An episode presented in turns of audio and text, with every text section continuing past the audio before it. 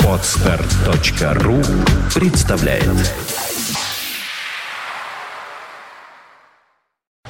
You are listening, you're listening to Internet Radio Фонтанка.ФМ.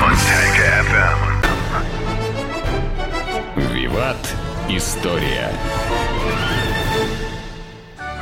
Здравствуйте! В эфире программа «Виват История». Программа выходит при поддержке компании «Весткол». «Весткол» всегда на вашей стороне. И в студии «Радио Фонтанка.ФМ» ведущий программы Сергей Виватенко. Добрый день, Сергей. Здравствуйте, Саша. Здравствуйте, дорогие друзья. В конце программы вас ждет историческая викторина, приз для которой предоставлен рестораном «Гапикус». Это сертификат на тысячу рублей на посещение ресторана по адресу набережная канала Грибоедова, дом двадцать пять.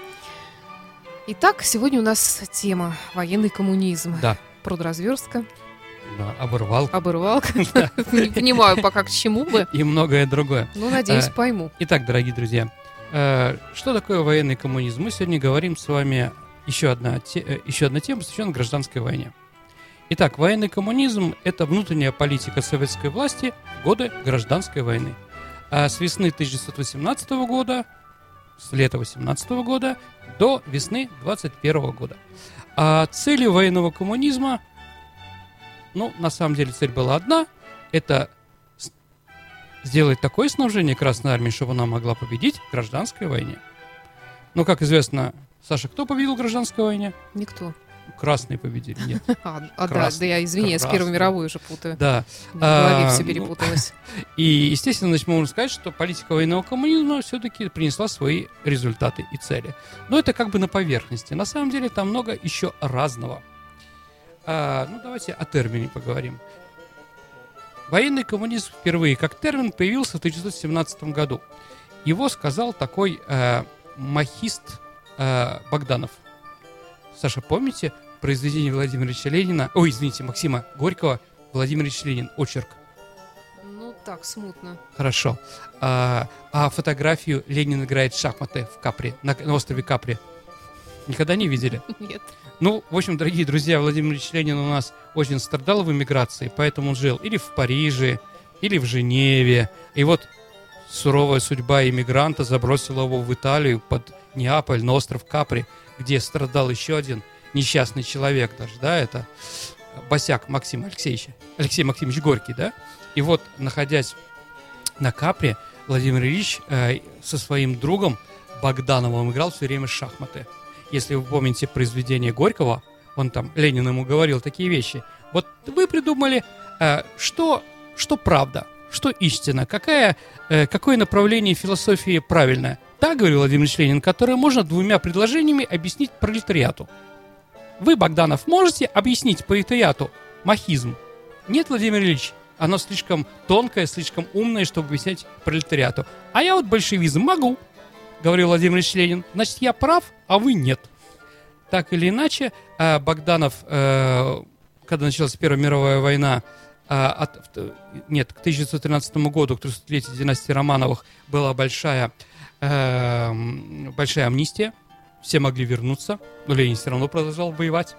А Богданов вернулся, и как врача его направили на Первую мировую войну, где он понял, что ужасы войны, страшны, э, гражданской войны будут такие ужасные, что лучше, чтобы пролетариат добивался экономических вещей, а не политических, то есть прозрел. Но так или иначе, после того, как большевики пришли к власти, у него была стала новая идея, дорогие товарищи женщины, а как помолодеть.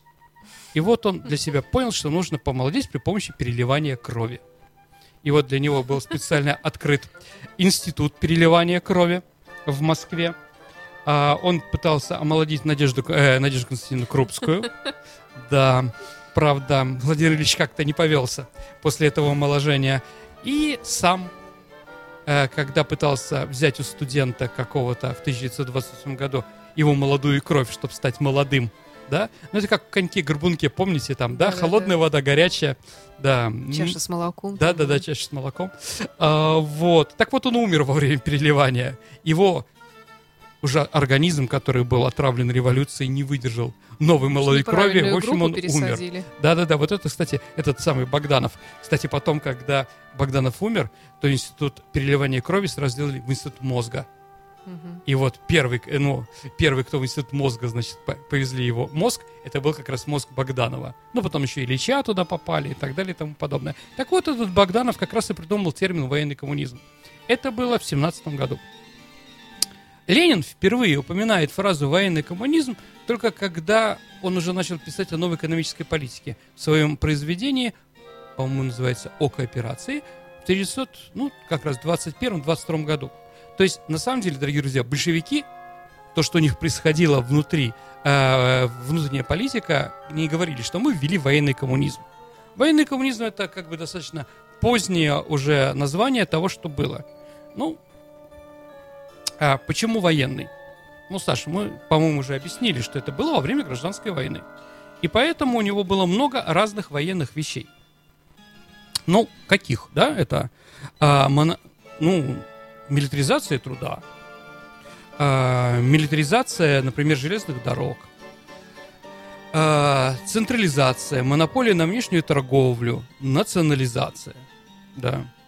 Все возрастающая роль государства. И второе, коммунистическая идея, да? Коммунизм они тоже пытались построить, но об этом еще поговорим. Итак, что же вот, если спросите меня, как Владимир Ильич справил, спрашивал Богданова, какими двумя фразами можно объяснить, что такое военный коммунизм? Ну, наверное, первое – это авторитарное строение государства, потому что они построили свою вертикаль власти такую, достаточно интересную, которую мы сегодня рассмотрим, да? И вторая черта – это э, ну, потребительский коммунизм. А мне кажется, он вообще прежде всего коммунизм, а потом уже военный. Ну, потому в чем-то да. Потому что тут же отмена денег и все остальное. Все правильно, Саша, абсолютно. Э, видимо, э, преподаватель в, э, научного коммуни... коммуни... истории-коммунистической партии в вашем институте, да, вам ставил пятерку. Да, было дело. Понятно. Чего не скажешь про политэкономию. Кстати, у меня тоже, дорогие друзья, я вообще тройка. учился, ну, учился очень хорошо, у меня были все пятерки, и в дипломе были четверки по диалектическому материализму, по научному коммунизму и по политэкономии социализма. Mm-hmm. Но, видимо, душа не могла вот это все, вот Мне эту кажется, ерунду. Мне кажется, политэк никто вообще да. не воспринимал. Хотя нас, Мне кажется, Саша, у всех помните, по нему тройки были. Один из наших слушателей обвинил, что мы комму- коммунисты недорезанные, да? Да? Что мы там... А вам он не прислал, значит, он только мне прислал такое, что он... Да, что вы все время восхваляете коммунизм, да, это мне неинтересно. Говорите, да, и крити- критикуете Америку, это когда мы прошлись по Аврааму Линкольну, помните? Mm-hmm. Ну, неважно. Ну да, так вот, дорогие друзья, не я, не Саша, да, большому симпатии э, коммунистической философии, как бы, по-моему, не замечены. Саша, или я что-то не знаю? Ну, вообще, старый комсомольский работник. Понимаю, хотел понимаю. Тебе признаться, да? Да, да. да. Валентина Ивановна работали? Ну, Матвиенко? В меньших масштабах. Хорошо, понятно. Ладно, давайте вернемся снова к военному коммунизму. Итак, что же главное в экономике? Да? Что же это за авторитарное строение такое?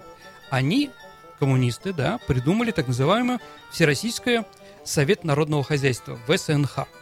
Это придумал некто Юрий Ларин.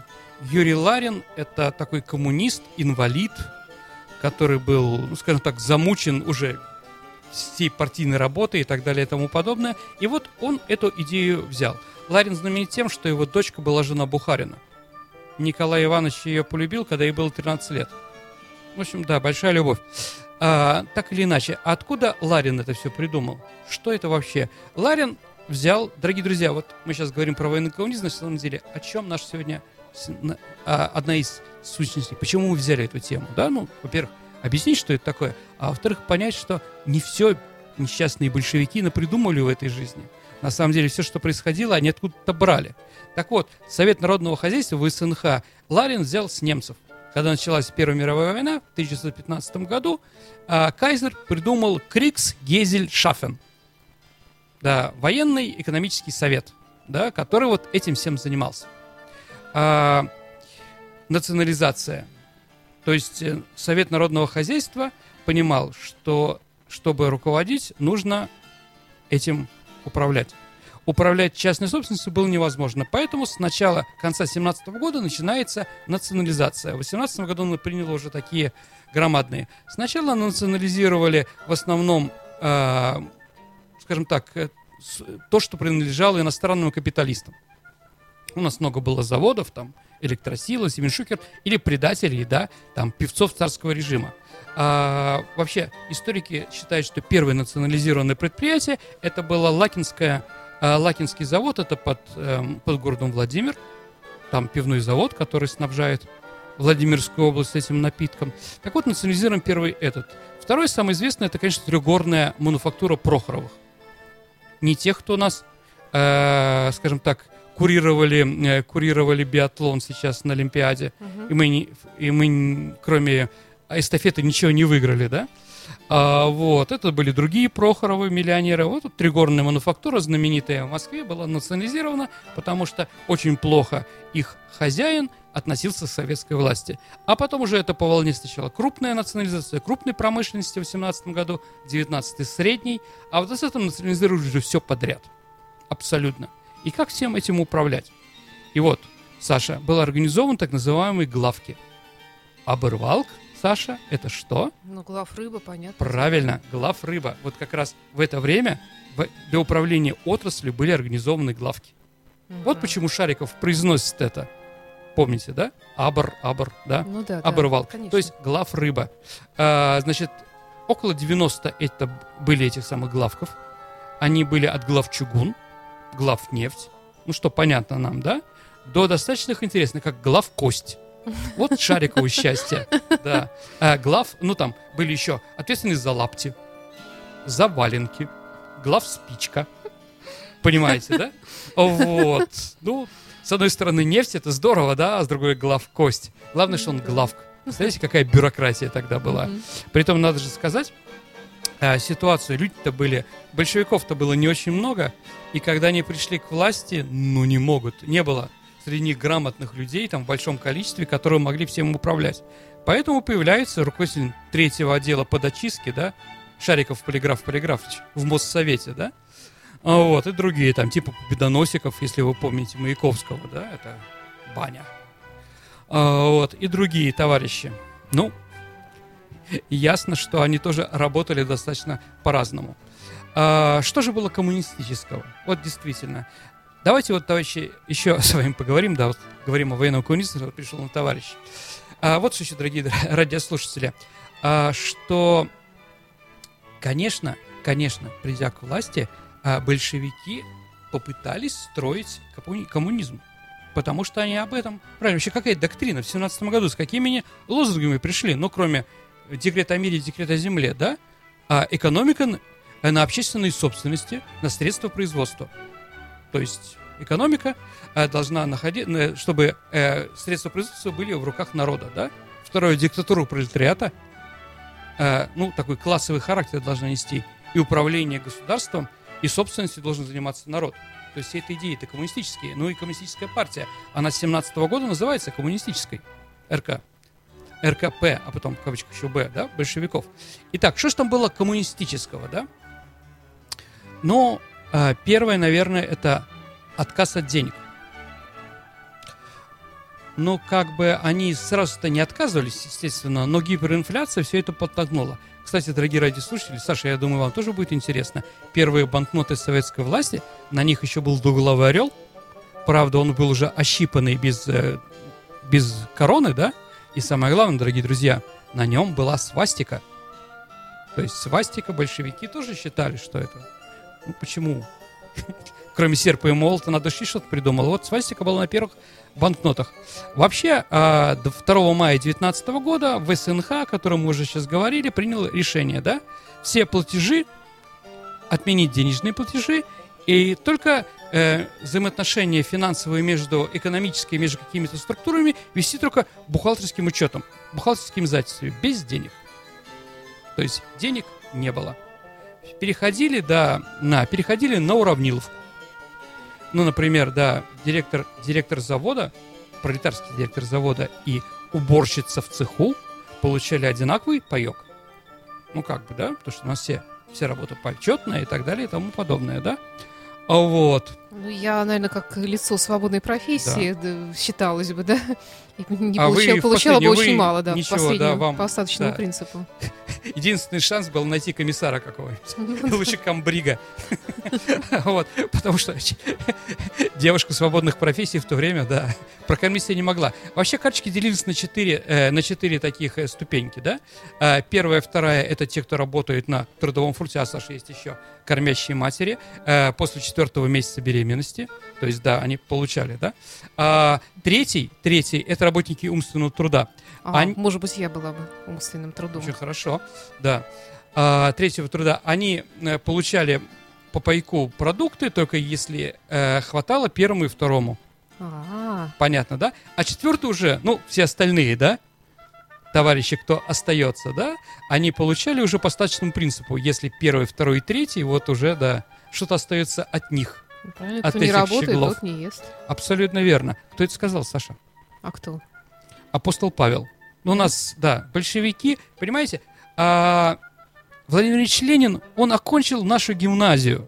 Ну, у нас, понимаете, да, ну, он всех там, да? Угу. А, и поэтому, и поэтому для нас это непонятно. Для того времени было понятно. Ну, вот, да, кто не работает, тот не ест. Это, в, э, э, скажем так, в законе Божьем проходили. Знали они прекрасно. Или там промедление смерти подобно. Знаете, Ленин там сказал про революцию двадцать четвёртого рано, двадцать шестого поздно. Но это на самом деле придумал Маяковский. Mm-hmm. Да, двадцать пятого в самый раз, но неважно. Да? А вот промедление смерти подобно. Это из латинского языка.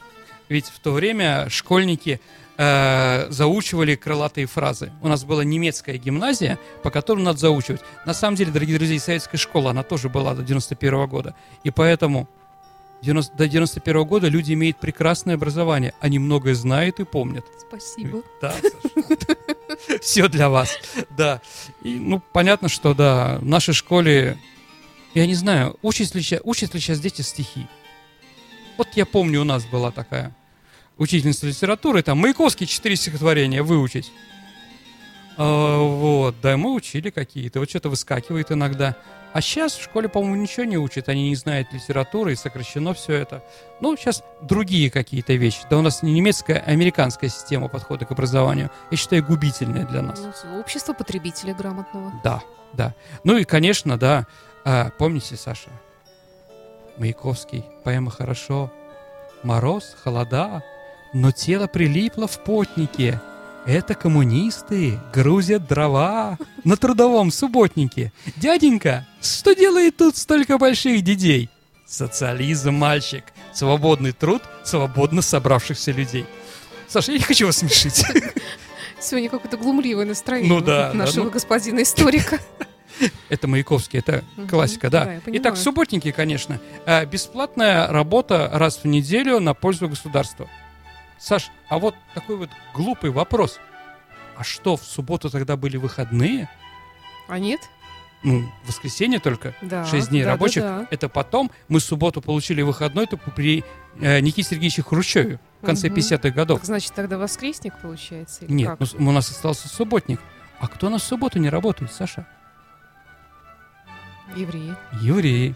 Да, вот что интересно, дорогие друзья. Если помнить, что в Совете народных комиссаров некоторых... в комиссариатах было девяносто процентов а людей этой национальности, ну, по-моему, поэтому они вели субботник, что им было понятно в первую очередь, понимаете?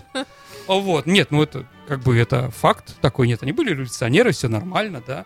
Ну, вот, действительно, почему субботник-то? Мы никогда не задумывались. Для нас субботник, для нашего поколения нормально. Суббота выходной, да, черная суббота, да.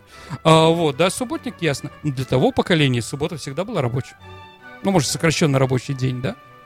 Вот. Еще появились ударники. Саш, как представитель э, канала, который любит, да, который любит рок-музыку, да, ударники — это не только Ринго Стар, да, но ударники — это еще э, люди, которые самоотверженно трудятся на своем рабочем посту.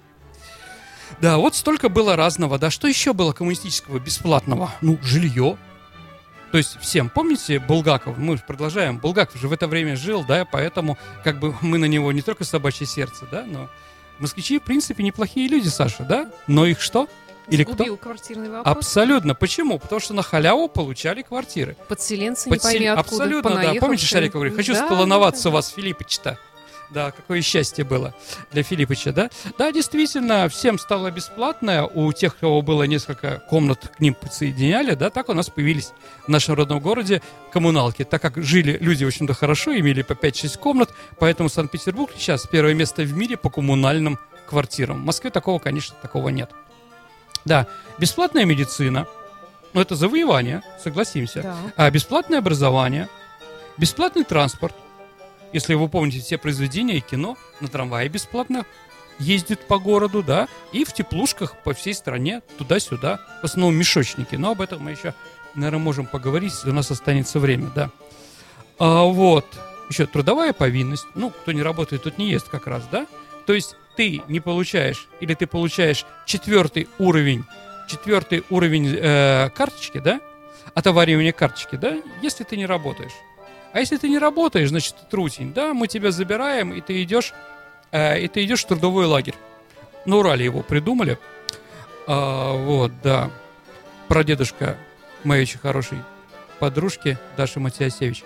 А, вот, он был руководителем как раз первого трудовой армии.